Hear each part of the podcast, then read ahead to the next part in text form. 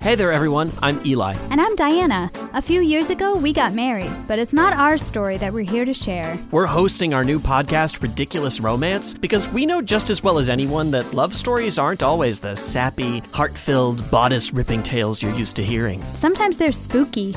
Betty started having all these terrible nightmares where these gray creatures take them aboard a ship and. I've been there, Betty. well, I don't know if you've had this one. She had a needle inserted into her stomach, Okay, no. and she said the alien being told her it was a pregnancy test. Okay, do they know that we have better ways of doing that? Others are exciting.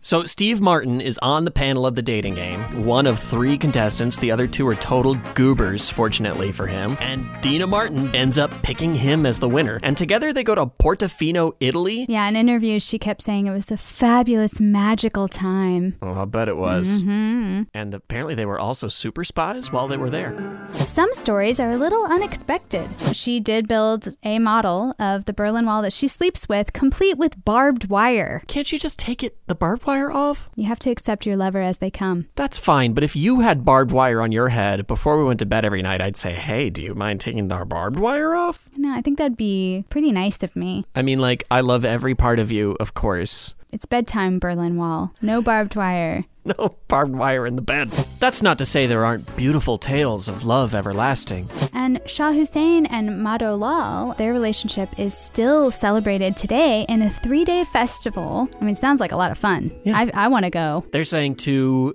religions can come together, hang out, party, chill, and have a good time because these two men fell in love. That's right, and lived in harmony for years. Love stories are always complicated.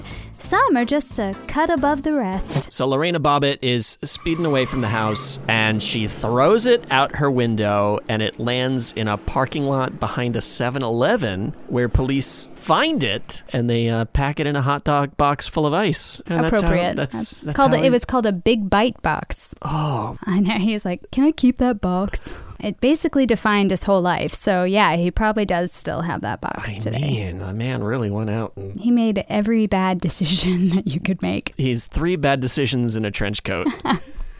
Throughout time and across the globe, from the Stone Age to the digital age, people have been having weird, wonderful, and downright absurd relationships. And we're here to cover them all. Silly, strange, stupid, you name it, people have loved it. Check out Ridiculous Romance, a production of iHeartRadio. Find us on the iHeartRadio app, Apple Podcasts, or wherever you get your favorite shows.